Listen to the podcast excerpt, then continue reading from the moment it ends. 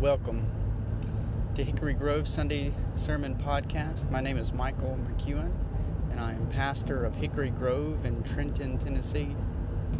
And today's sermon, which is titled Scarecrows, Tin Men, and Lions, A Time to Embrace, we attempt to understand how we are a people embraced by the triune God, but also a people called to embrace others.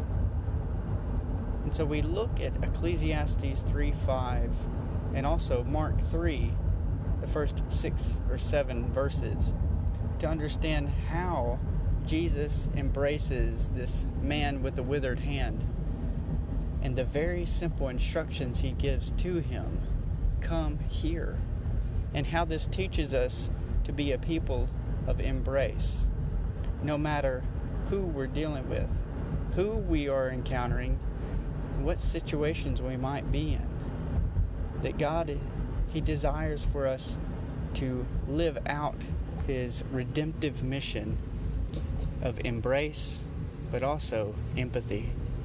So I hope you enjoy as we discover to be an empathetic people and also a people of embrace. Be there this morning. Let me share this brief 30-second little story. Some of you know this, some of you might not. We found out about a month ago that Jade is related to the Elliots. And I mean, that's probably not anything new. If we could trace back far enough, we're probably all related to the Elliots at some point. At the same time, there's not just a semi-close relationship. It is very close. Second, third, maybe fourth cousins with many Elliots in this community. And it just threw us completely off guard. And so earlier I mistaken James for David. And so I said, "Good morning, David." He said, "Nope, James." I said, "I'm going to get this right, I promise you, especially considering your family now." And then at the time of greeting back here, he had Butch on one side, Dave on the other, and he said, "All right, what are our names?" You can't do that. So now, evidently, it's out of love that you're doing this, hopefully, James. If you found your spot at Ecclesiastes 3, would you please stand for the reading of Christ's Word? We'll be reading verses 1 through 5 here this morning. For everything there is a season and a time for every matter under heaven, a time to be born and a time to die, a time to plant and a time to pluck up what is planted, a time to kill and a time to heal, a time to break down and a time to build up, a time to weep and a time to laugh, a time to mourn and a time to dance, a time to cast away stones and a time to gather stones together, a time to embrace and a time to refrain from embracing. Let's pray. Again, Father, we thank you for the reminder that we gather to worship you. We cannot approach you without the blood of your Son. And so, Lord, we give thanks for his offering because it was perfect. And we can come to you as our Father because of your Son, and as your children. And so, Lord, I ask now that you would open our ears and our hearts and our minds to receive your word this morning. We pray these things in Christ's name. Amen. You may be seated. If you glance at today's bulletin, the title of this sermon, I'm going to edit it slightly. The title is Scarecrows, Tin Men, and Lions. A time to embrace. I want to stop right there, a time to embrace, because I have in the sermon title that I sent to Miss Jenny Thursday night, and I tweaked and made some slight changes on Friday. I'll deal with a time to refrain from embracing next week, but I wanted to pause right there for a time to embrace. So we'll be looking at the first part of that, verse 5, the scripture that was read a minute ago. If you go back far enough, we'll read about this story of Julian, 4th century Roman emperor Julian the Apostate, he's known, you have Christianity greatly flourishing in the early 300s, first 300 years after Christ's death. But then here rises this emperor named Julian. And what you notice quickly about Julian is that he is no friend of the Christian faith. In fact, he greatly hates it, greatly detests it. He does a number of things to make sure that the Christians know very well that he is against them. And we have this letter from Julian to another friend. Julian, I won't read the entirety of the letter, but he gives how the Roman people are not so great at helping their own Roman people. And then he goes on to speak about the Christians. And the term he gives them is these impious Galileans. They're Galileans because they're related to, in some spiritual sense, to the Jesus of Galilee. And what he says is, these impious Galileans, they don't just take care of their own, but they take care of ours as well.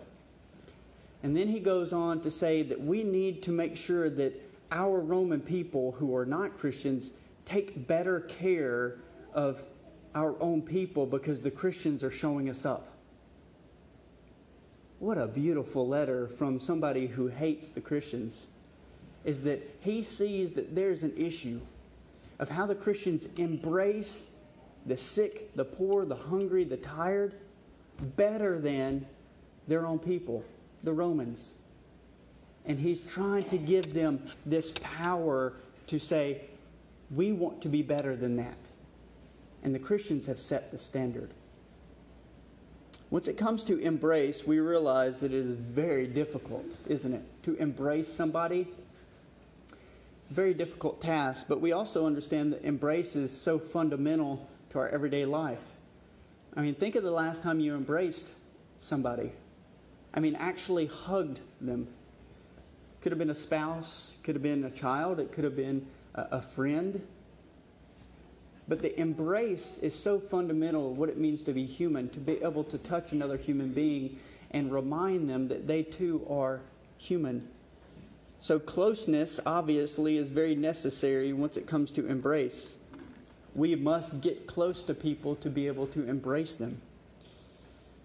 And one thing that we have, at least a reminder from Scripture, is that God is a God of embrace.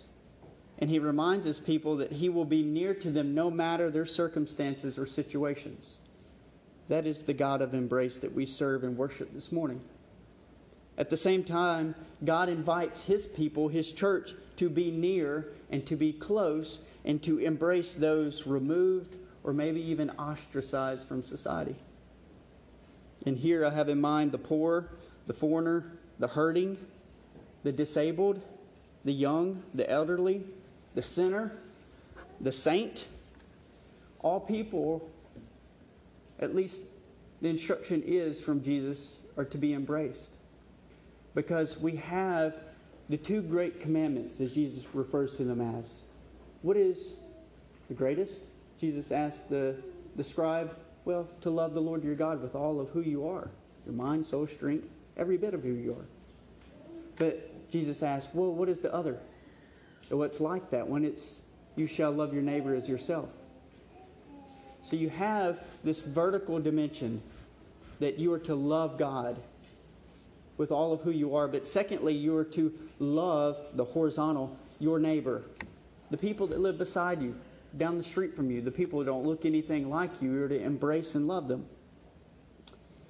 Yet, our hearts, our heads, and even fear can get in the way of embrace. We talked about this morning in Sunday school. Consider, for example, your own experiences where you've done this, where you've tried to reason yourself out of embracing a stranger. When we lived in Raleigh, the homeless were everywhere. When you pulled up off of the interstate and you were coming up and you had to yield and look for traffic, it seemed to be that the homeless stayed in one area so that they could receive water, money, food of some sort. And so Jade and I got into a habit of actually keeping a set of waters behind us so that at any point we could pull out a water and hand it if we saw somebody. But it took some time in order to think creatively about that. But I didn't know this individual. Yet the Christian call is one of embrace.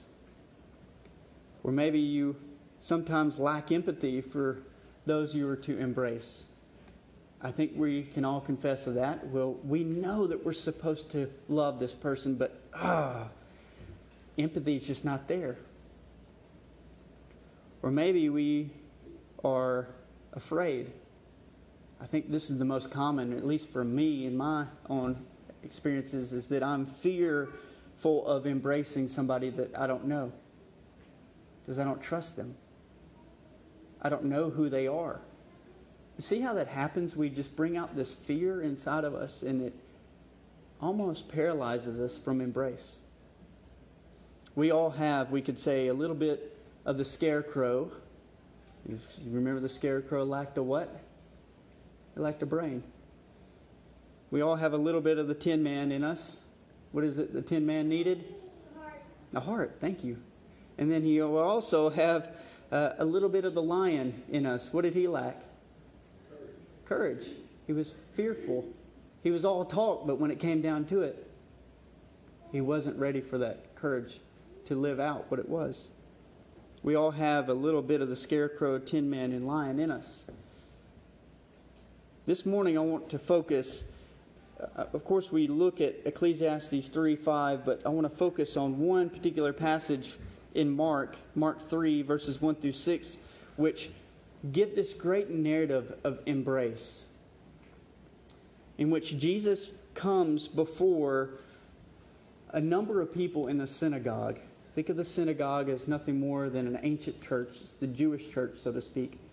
And so Jesus is here teaching in the synagogue, and he is there with so many people surrounding him. And that's where we'll pick up with Mark 3, and I'll read the first 6 verses. Mark writes, "Again, he, Jesus, entered the synagogue, and a man was there with a withered hand. And they watched Jesus," they being the Pharisees, "to see whether he would heal him on the Sabbath, so that they might accuse him. And he said to the man with the withered hand, 'Come here.' And he said to them, 'Is it lawful on the Sabbath to do good or to do harm, to save life or to kill it?' But they were silent. And he looked around to them with anger, grieved at their hardness of heart. And he said to the man, 'Stretch out your hand.' And he stretched out his hand, and it was restored. The Pharisees went out and immediately held counsel with the Herodians against him, how to destroy him." Look at the first couple of verses. Jesus enters into this synagogue, and he also notices another man, a man with a withered hand. And then you notice the Pharisees watching Jesus. According to Jewish law, it's something so important that we don't get from Mark's gospel, but if we understood the entirety of the Old Testament leading up into this point, we would understand that the Jewish law is that this man with a withered hand is a social outcast. He's somebody that's not supposed to be around people too closely. He's to be kept at a distance. Now, we don't know quite reason why his hand is withered. Scholars can put pretty much 3 conclusions why. One, his hand could have been disease-ridden of some sort. It could be leprous, as in leprosy. Or it could have been malformed from birth. Based off what we know from the passage and the language that's used in the Greek, it could be either the first or second. It's disease-ridden or it's leprous. But the Jewish law would have prevented him from interacting with people on a social and daily basis. You kept a distance from this man because he was considered, according to their law, unclean. That would have been the label given to him, unclean. Now, you need to understand 3 labels according to Jewish law: holy, clean, and unclean. He fit into the latter category, unclean. And there was, in fact, a lot of events that he couldn't go to. There were a lot of things that he couldn't participate in because of his withered hand. And one of them was worship. He would not be allowed to go into the temple and offer sacrifices because of his status as unclean. Because you have to at least be clean, move from unclean to clean. You have to at least be clean in order to offer a sacrifice. That's the status you had to be at. He could not offer any sacrifice for forgiveness. He could not offer any sacrifice for guilt, any sacrifice for any of those things because of his status due to his withered hand. And also the teaching of the Jewish law, we need to understand that the law itself that is given to Moses and then Moses passes to the people, it is good. It is good. There's this misunderstanding in the church that the law itself is bad. I will clarify what I mean by that here in a second. But we misunderstand that the law, the teachings of God, are bad. It is a good gift. We see this time and time again in which God gives the instructions to Moses and other leaders within Israel, and they're meant to be handed over to the other people. It's a good gift. The instruction reminds us of, one, who God is. It reminds us also what is good, what is beautiful, and what is true. And lastly, the instructions of God remind us how to live out His holy life. We imitate Him. Those are all good things, church. And if you want to sort of meditate on this and to read a little bit more about this, read Psalms 19 and 119 this afternoon, where again we're instructed that the law of the Lord is good, it is righteous, it is pure, it is clean, it is holy. There's nothing negative about that. Now, let me clarify what I mean about the law being good. It is so beneficial for us to hear the law, to understand what the instructions are, to teach them to others. The law does not equal legalism. Legalism is completely different from the instructions of God, the law itself. Legalism, if I could define it, is man-made manipulation of God's law. It has God's law in mind, but it's twisted and distorted and bent to say something that God's law doesn't say at all. And the Pharisees were good at legalism. We find that in too many examples in the New Testament. And Jesus continues to interact with them, reminding them, you are a people of God's instructions, and yet you bind the people of Israel with yoke that they cannot carry. It is burdensome. The problem with the Pharisees is not the law. The problem with the Pharisees is the twisting and manipulation of God's law, distorting it, and then oppressing a people with it.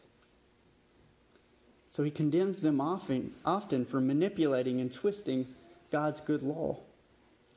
And they've continued to bend and twist the scriptures to oppress the very people that they are meant to serve. So the issue here in Mark 3 isn't really about a hand. It's not really about somebody's hand. The Pharisees are on this selfish and ambitious quest to catch Jesus in supposedly not keeping God's law. And we have this in these verses. It's so ironic that here you have a bunch of people twisting the law, and they're trying to catch somebody who's supposedly twisting the law.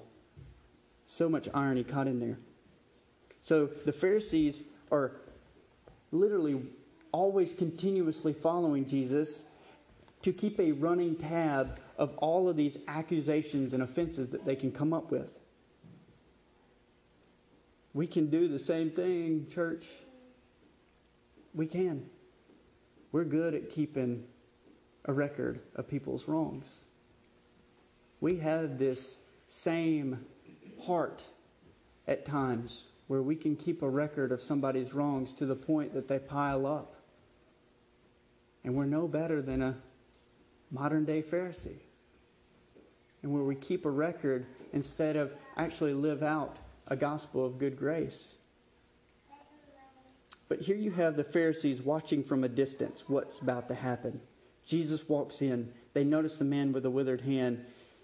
Yet the Pharisees are back against the wall watching this encounter, and they're not close to anyone. If you read the gospel accounts, it's rare that the Pharisees actually embrace people. They keep a physical distance from people. They keep a spiritual distance, and they also keep an emotional distance from the people that are meant to serve. So look at verse 3. Mark says, "And he said to the man with the withered hand, 'Come here.'" We tell children all the time, "Come here," don't we? Sometimes it's not so good, "Come here." Right? Sometimes it is a very positive, and sometimes it's a very embracing, "Come here. Come here, baby. They're hurt. Come here." It's that nearness that Jesus is inviting this man with the withered hand to. Come here. Be present. Be beside. Be with me.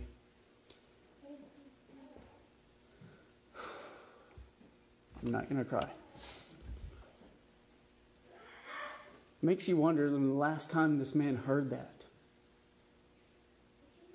Here's a social outcast, marginalized person who is not supposed to participate in any life of worship. Not supposed to participate in any life with Israel. And he's told, "Come here. Come near." No telling, church, last time he heard those words. It's usually "stay away. Don't touch me. I don't want to be unclean too." And he says, "Come here." He probably didn't know how to respond because he was afraid himself of spreading the uncleanness to others around him.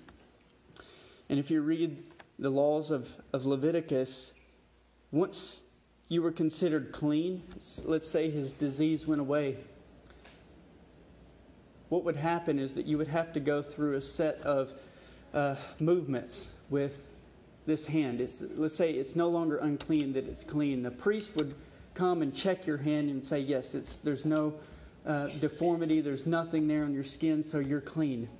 What he would then, or she would have to do, is once the priest pronounced them as clean, they would still have to stay outside of the life of Israel for 7 days. Just to confirm and make sure that he or she was indeed clean. Then the priest would come back 7 days later and he would give another final order. "Well, it is clean, so now you can be welcomed back into the life of Israel." Yet Jesus gives him those very words to come near. Come here. And look at verse 4. We run over this one quickly when we read it. Notice Jesus says, "And he said to them." He's not speaking to the man with the withered hand. He's speaking to the Pharisees. So we can imagine this situation where this man comes near. He's looking at Jesus. And Jesus is looking at this man. And he says to them. Not looking away from the man with the withered hand. But he's speaking loud enough for the Pharisees to hear this. And here's what he asked the Pharisees. "Is it lawful on the Sabbath to do good or to do harm? To save life or to kill?" Here you have this Jesus offering empathy, but also embrace. And here are the Pharisees, when they're asked this question, Mark tells us, and they were silent. They had nothing to say. They were scared to answer because the Pharisees might be put to public shame themselves. If they were to answer wrong, well, now they have to go before the Sadducees and the Pharisees board and say, "Well, you were twisting Scripture," so they remain silent about what to say in response to Jesus. And here Mark gives us this inside picture of the emotions of Jesus in verse 5. "And he looked around at them with anger." Why? Because he was grieved at the hardness of their heart. And Jesus said, "Show me your hand." Stretch it out. And Mark records, "And it was restored." Now the Greek here can be either restored or reinstated. I like both, because what we have here is that Jesus restores a hand, but he also reinstates a leper to the community of Israel. He reinstates him socially, he reinstates him physically, reinstates him spiritually. Now he can go offer sacrifices. He can worship Yahweh, but he can also have this likely emotional reinstatement. Can you imagine the wear on somebody's emotions psychologically if they're completely pushed away from a society for so long? The emotions are probably a wreck, in utter chaos. Yet because of Christ and his showing of empathy, he embraced someone we would not likely never be near to. Let me say it again. Because of Christ, he shows empathy and embrace to someone we would likely never be near to. And empathy, if you just do a breakdown of the word itself, it means to have with feelings or with passions. Embrace, it means to be with arms of somebody.